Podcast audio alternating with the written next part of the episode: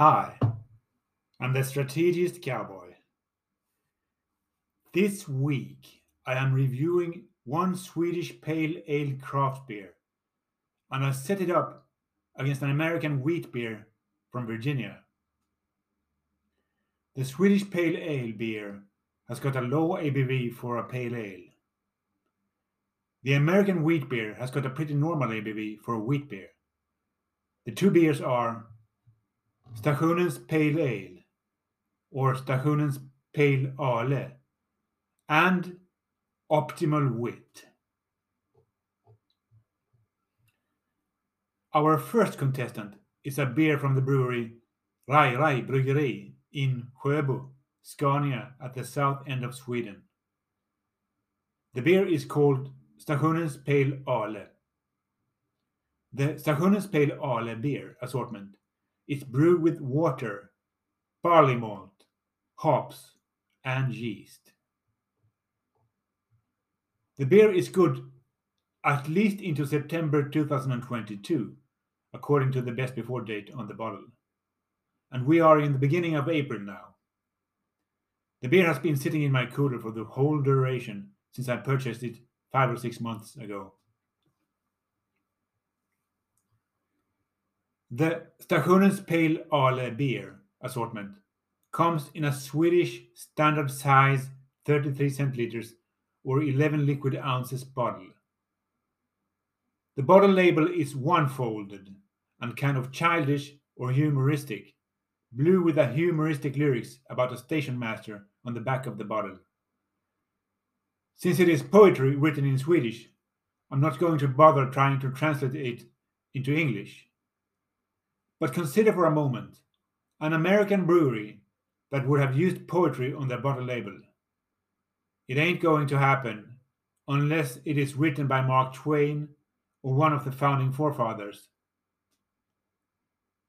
Even the brewery's name is humoristic. Rai Rai means party in teenage lingo.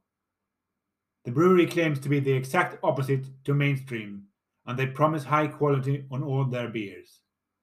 Okay.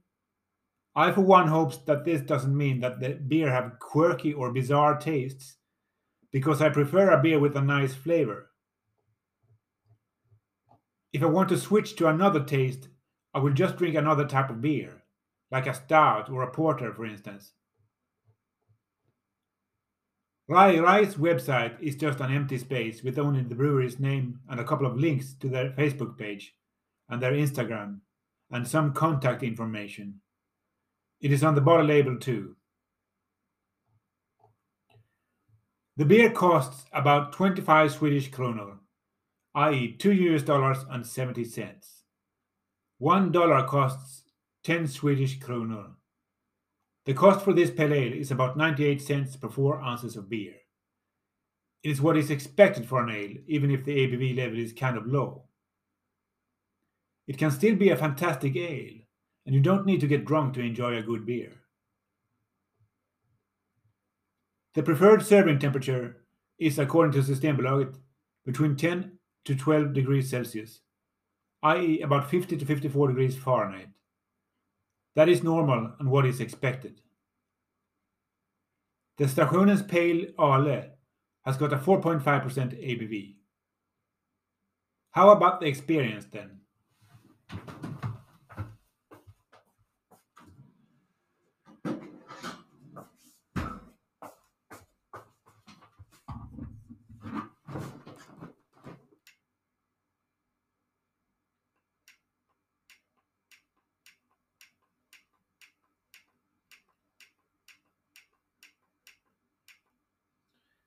It's about, uh, let's see here.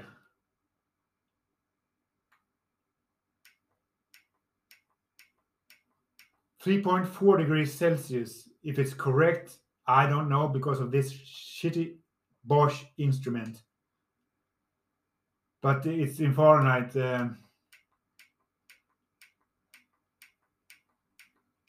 38.1 or something, 38.3. So uh, uh, 3 point. Uh, yeah, that's about it.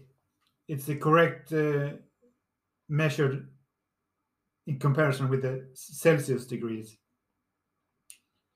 But if it's a correct measure of the beer's temperature, real temperature, is a whole other question. It is, since this is not a very good tool. I didn't buy the most expensive Bosch tool. Okay, let's see. So I didn't buy the professional Bosch tool.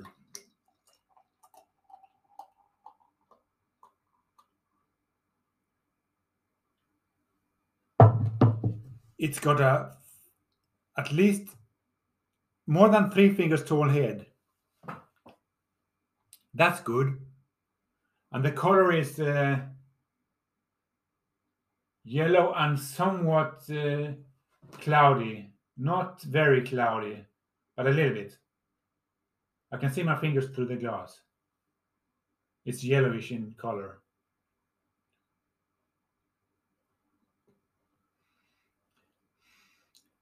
The aroma is very hoppy and uh, good, good aroma.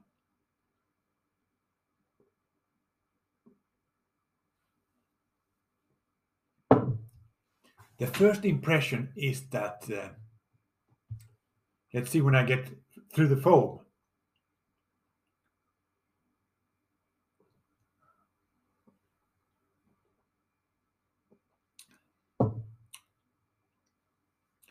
The first impression I get from this beer is that it is uh, uh, what's it called? Not a pale ale, but a IPA beer, an IPA beer, more like an IPA beer.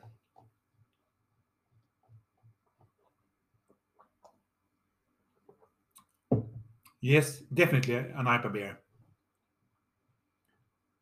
Uh,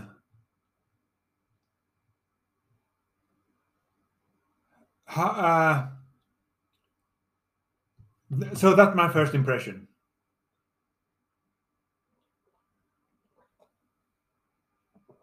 It's crispy, kind of. Uh, it's uh, semi-rich, semi-rich.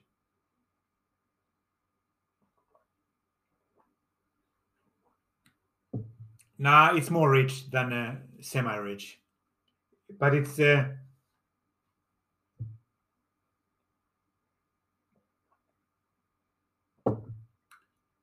it is kind of crispy. It's not very bread-like. Uh, but perhaps a bit, a little bit yeasty, and. Um,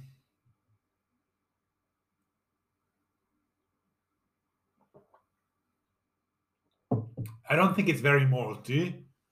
Maltiness in, isn't the, the way I would describe this beer in. It might be malty, but there are other flavors that uh, gives another impression.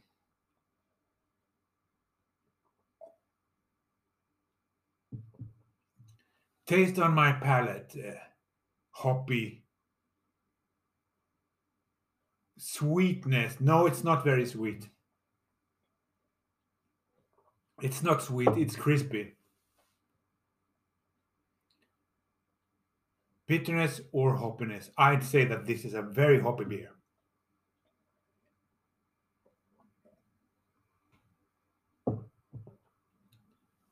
And fairly bitter.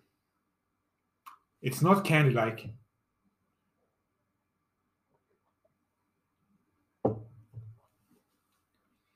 It's orange peely fruitiness in it. There are, or there is an orange peely fruitiness. One moment. Excuse me. Excuse me again. Spices.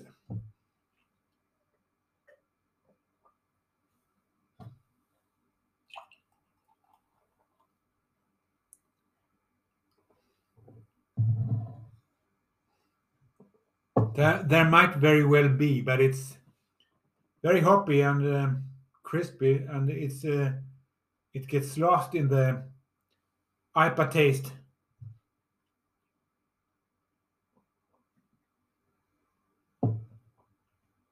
But it might be some some uh, peppery spice. Herbs, uh, I don't think so.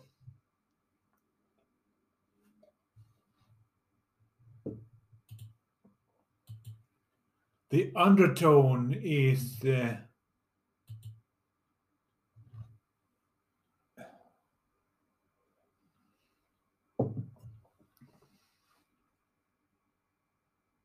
actually actually I would say the undertone is spicy.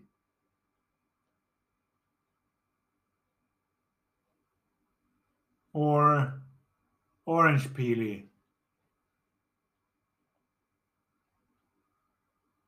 The carbonation level is fairly high. I burped two times already, or uh, very small burps.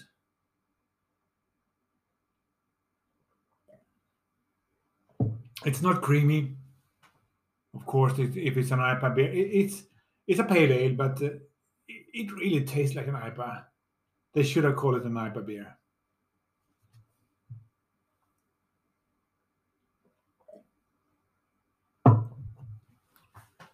They, it's not acidic and there are no aberrations. I'd say that uh,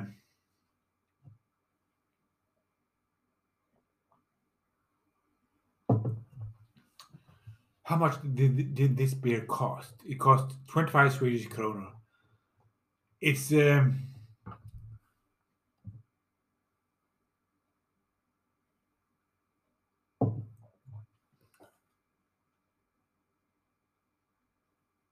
hmm.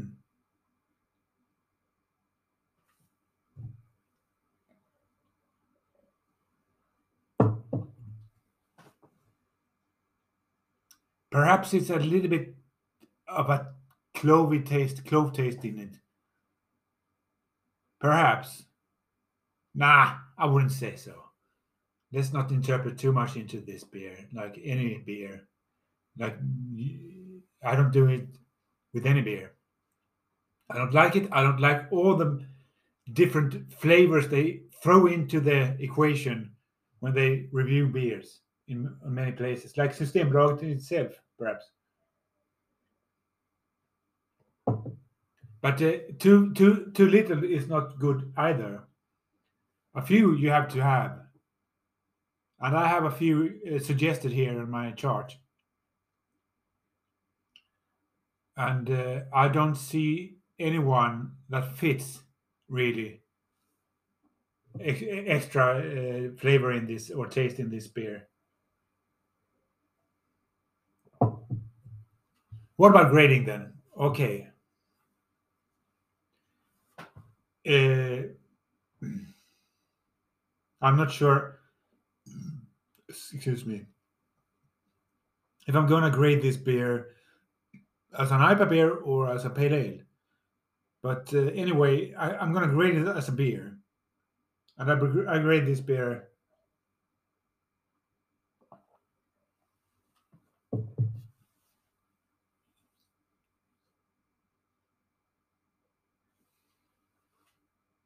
Uh, seven or eight devils out of ten possible. Uh, I'd say, to be fair, I have to give it an eight. But uh,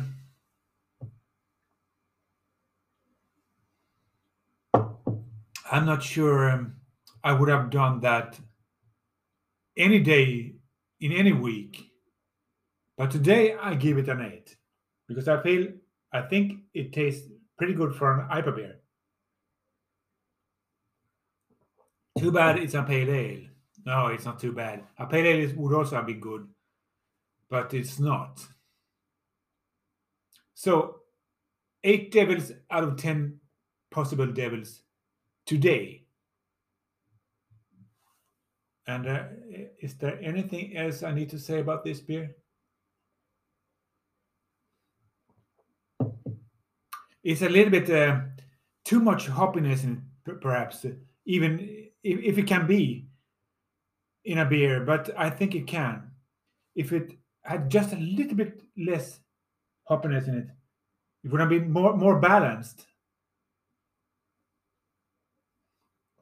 more well balanced. Perhaps uh, maybe it's silly of me to think that uh, uh, a beer can be too hoppy, but there are such a thing. There is such a thing as excessiveness, and perhaps this is a little bit excessive in the hops, in how much hops there is in it.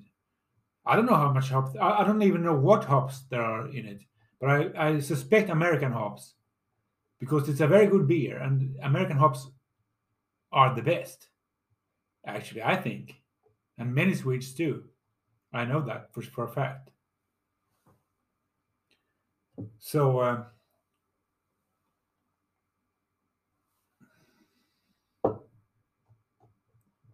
yeah barley hops, uh, water barley malt hops and yeast, but not what kind of hops is in it or are in it. Anyway, let's go on to our next. Let's move on to our next uh, beer. Our second contestant for this week is the barley and wheat beer Optimal Wit from the brewery Port City Brewing in Alexandria, Virginia, USA. This wheat beer assortment is Belgian style, according to the can. The ingredients in the optimal wheat are barley malt, wheat malt, orange peels, coriander, and paradise grains. Paradise grains, whatever that is. And I guess hops and yeast and certainly spices, as it says so on the can. Wit is spelled W I T on the can, and it probably thus has a dual meaning, since the beer assortment is called Optimal Wit, and it is a white ale, and white is translated into wit in Flemish, albeit pronounced wit. You can't get it all, and it is nice to see the Americans wittingly struggle, struggle with another language. No pun intended. I purchased this particular wheat beer just this week. The expiration date on the can says September 2022, if I know the American way of setting a date correctly. The can says 9 slash 12 slash 22 so 9 must be the month. We are in early April now. But much of the text on the can is written in Swedish, which complicates things a bit. But it says best before in English, before the stamped date. No pun intended here either. Best before, before the stamp date.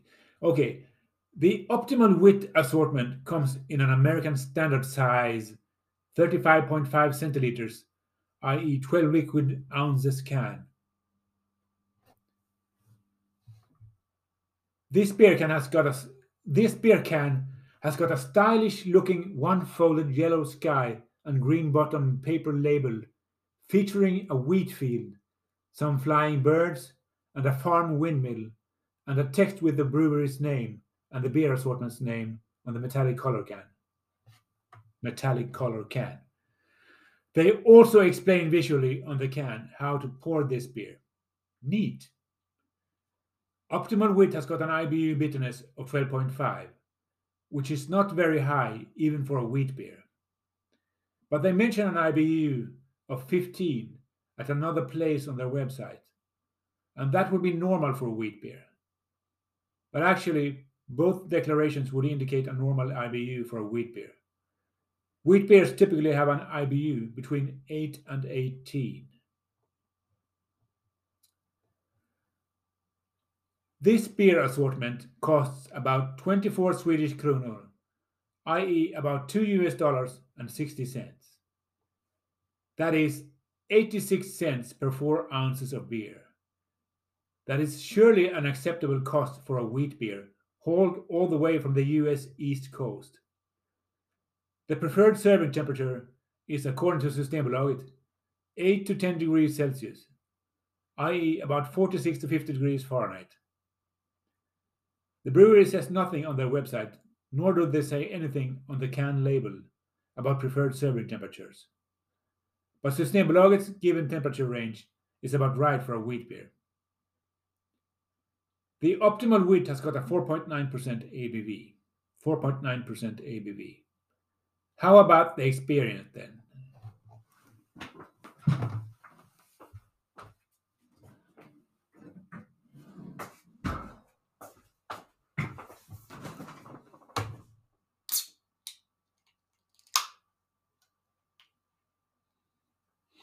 Let's check the temperature on this one too. Maybe it's not the same as the former beer. The cooler go, goes on and off all the time. 6.3%, 5.9% Celsius degrees Celsius. That's two point below, 2.1 below the optimal temperature. And that's 43, 42, 42.0 degrees Fahrenheit.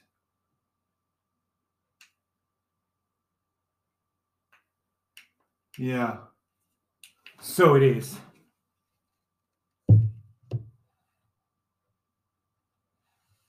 It's uh, it's about right. Uh, let's see. I have opened it up, and I'm, I'm to pour it like they say on the can.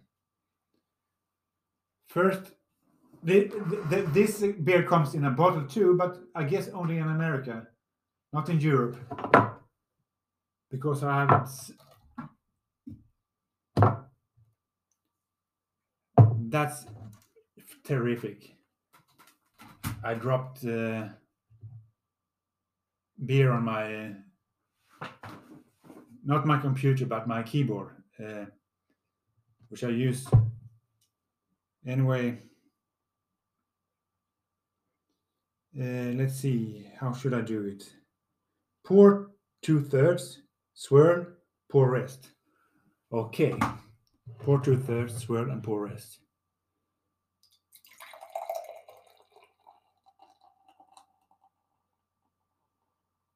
But this won't uh, fit in this uh, glass. It's 35.5 centiliters. Okay.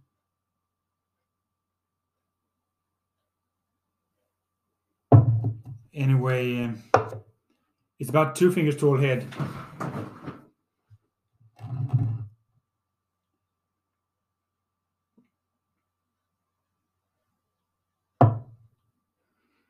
It's a yellowish color, very light yellow, or white even.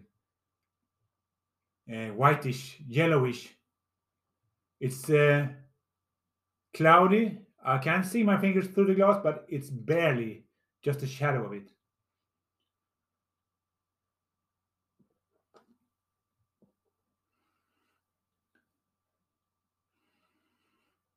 It's got a wheat beer um, aroma. Um, the first impression is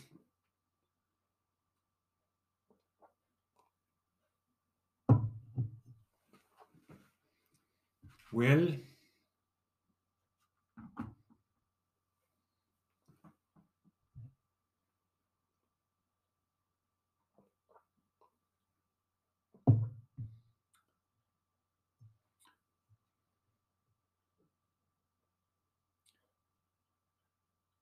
a little bit uh, orange peely or lemon peely. It did say I I think I read here that it was orange peely. No, you yeah yeah, uh, and paradise grains and coriander. It's a little bit wheat like anyway, but it's it is a wheat beer. Wheat beer, optimal wit, like uh, optimal humorously or something, or clever, optimal clever. Uh, it has gotten 4.9 uh, 4.9% ABV.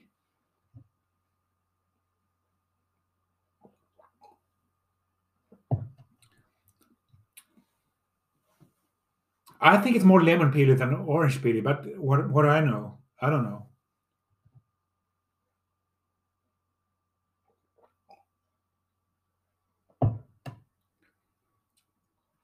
Uh, I've tried better uh, wheat beers, wheat beers, but uh, this is not bad. It's just a matter of taste. Uh, I know, I, I, certainly know plenty of people who would have preferred this one before the ones I prefer more. So uh, I'm not going to say that it's a bad beer in any way. It's a very good beer.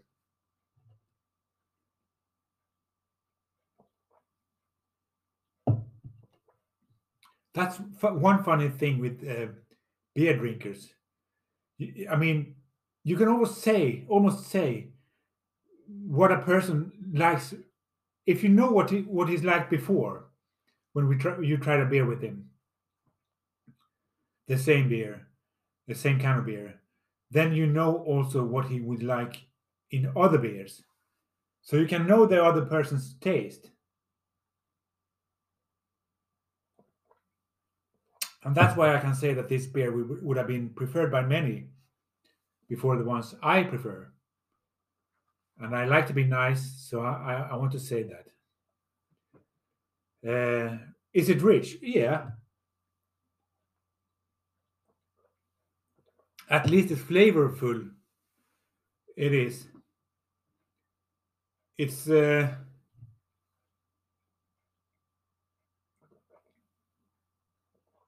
Not very bread like, but a bit yeasty. I'd say, yeah.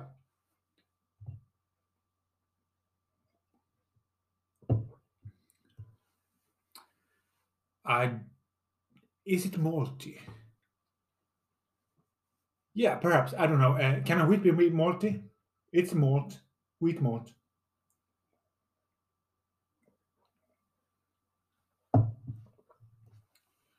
And uh, uh, what's it called? I had to go up here and look. I forgot. Barley malt. Uh, not so much barley malt as wheat malt. Yeah. I don't know what paradise grains is, but coriander I do know and maybe it is coriander like to some level, uh, like uh, uh, as as um, undertone, an undertone. So it is malty, but it's wheat malt. And the taste of my palate is uh, sour, a little bit, a little bit sour. It is uh, maybe much? I don't know. I don't think so. But a little bit sour, like lemon sour. But not sweet. It's uh, crispy. This is even more crispy than the former beer, uh, I think. Uh, bitterness or hoppiness? I'd say that uh,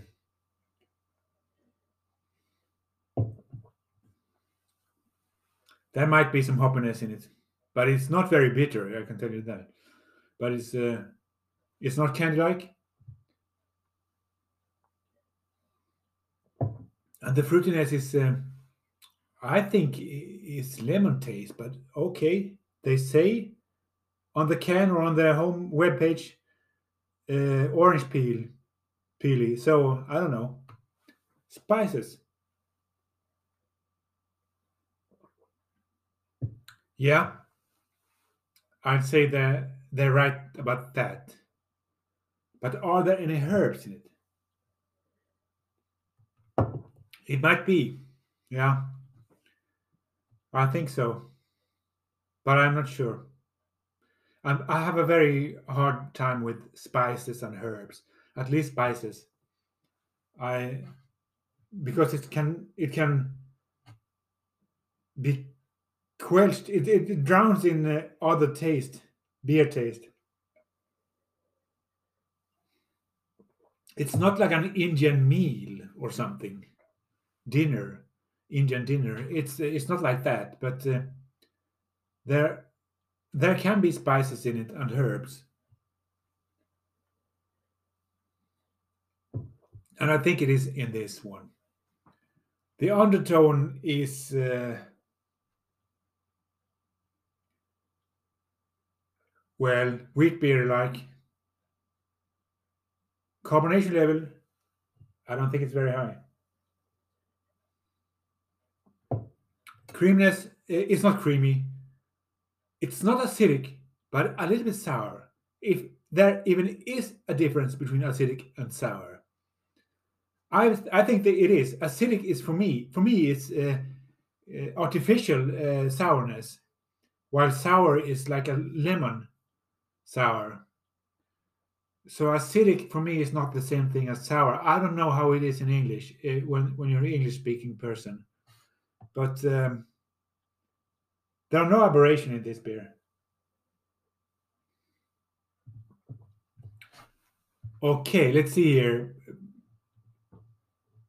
Uh,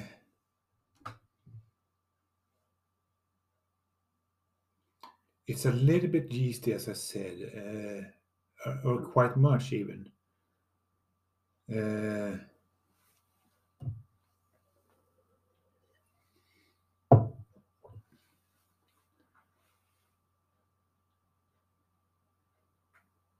I think I will uh, settle for this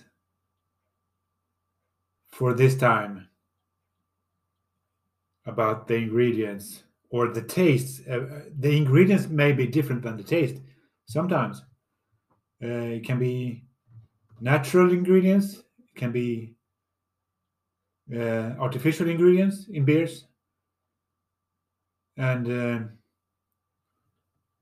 sometimes you can't tell whether the taste comes from the ingredients or from or I, I mean you know that it comes from the ingredients but you don't know what ingredients they have.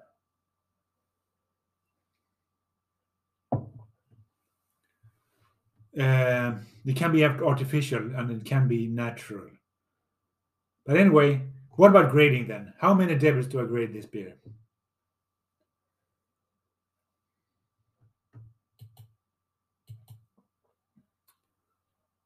actually i i like it more more and more.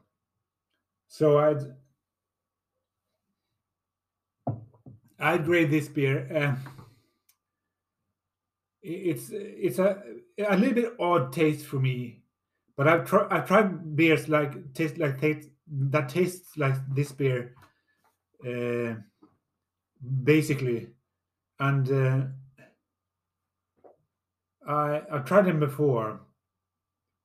I usually don't give them high grades, but I think I will grade this beer seven devils out of ten possible.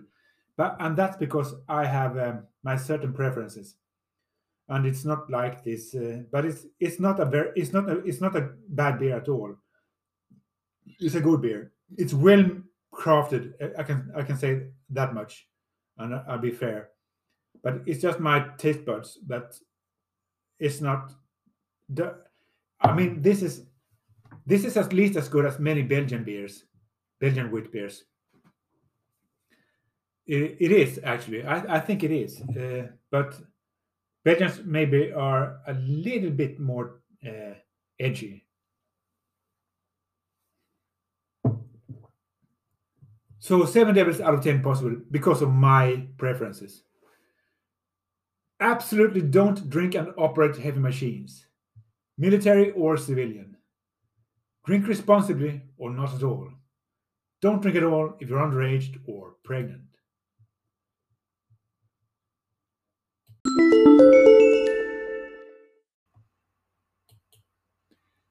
This week's lesson is about if Sweden and Finland should join NATO or not. I call this lesson To Be or NATO Be? That is the question. Well, you see the pun. Part 104. Since 2014, a threatening Russian rhetoric, combined with an aggressive behavior on the military air and sea arena, has been displayed towards both Sweden and Finland, mainly regarding our approach to NATO. Russia at one time threatened us not because we could seek membership in NATO, but because we are approaching NATO. If we should be non aligned or full fledged NATO members boils down to can NATO, i.e., the US, deploy forces via the Atlantic Puddle or via the air and deploy mechanized troops before the one week military resistance is over and Gotland and slash or Northern Norrland and Scania in the south are taken. At a superficial glance, the most important thing seems to be to get help with air forces. But it is not enough having a significant air force to beat the Russians in northern Norrland, because the enemy has mobile air defense systems. Therefore, the most important thing for us is that we have our own air defense systems in Norrland, and preferably land based cruise missiles with supportive types of UAS and that we can meet the enemy on the ground.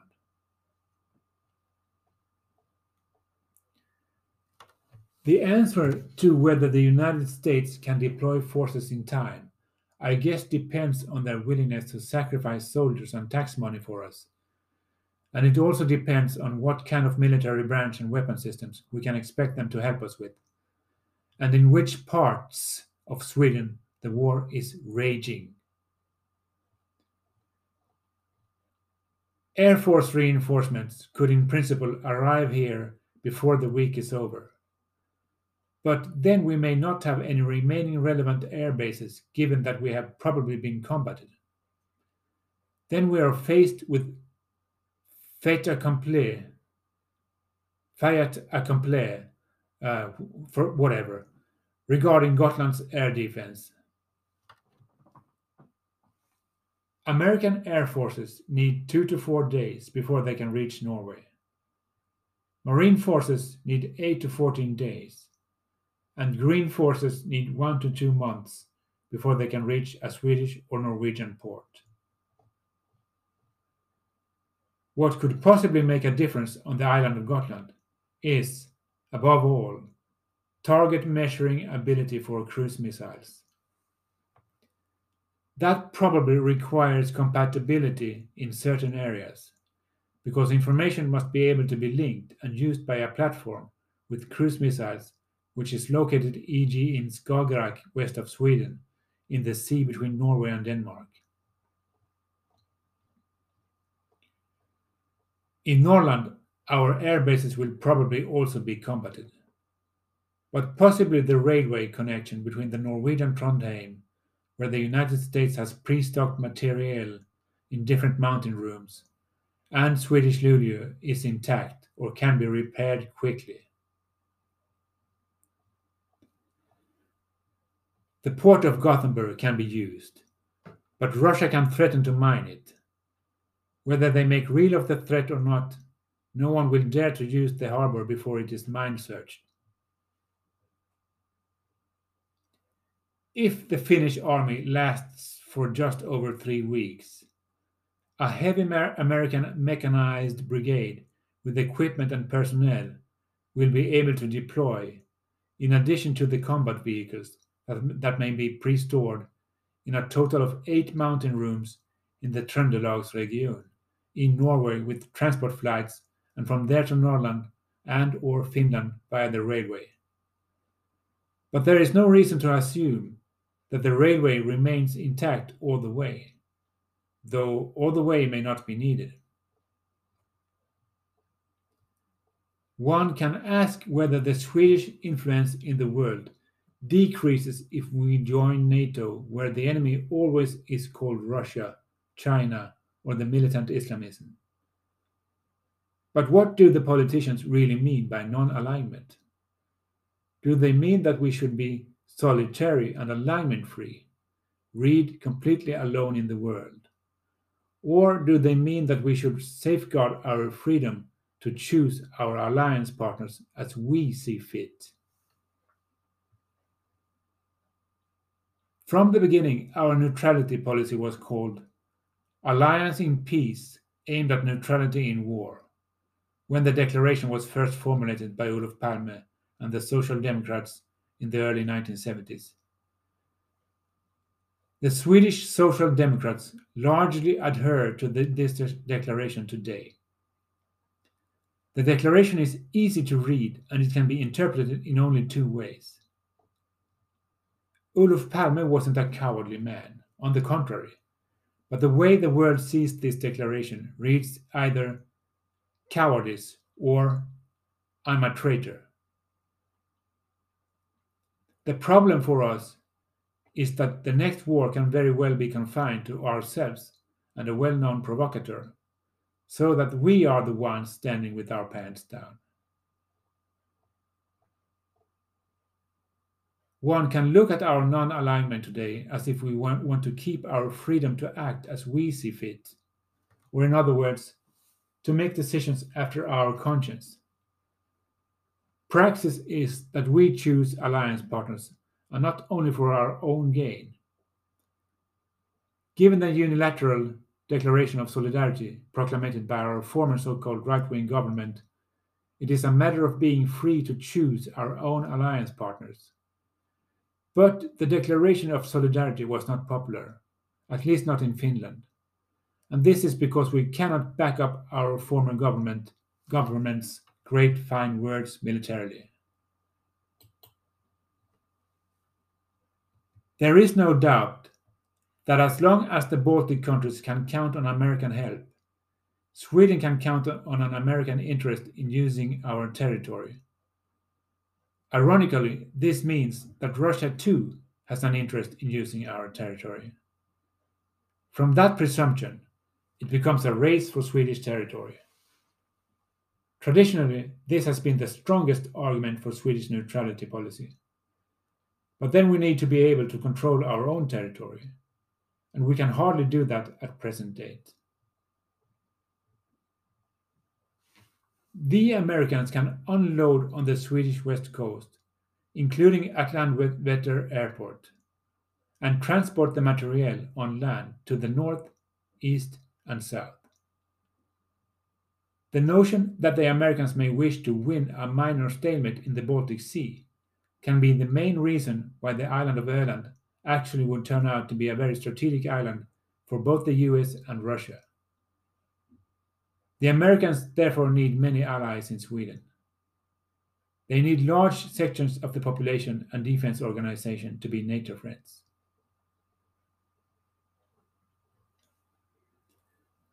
The Balkans and Camp Bondsteel have become extremely important for the US Northern European strategy. It is no secret that NATO has been on a charm offensive against several countries in the Balkans in 2016. As a matter of fact, there are four countries in the Balkans that are NATO members today. Montenegro joined 2017, and North Macedonia joined in 2020. The Russians need Visby Airport on, on northern Gotland, which is favored by Gotland being an island. Visby is the largest resort on Gotland and is located on the island's west coast.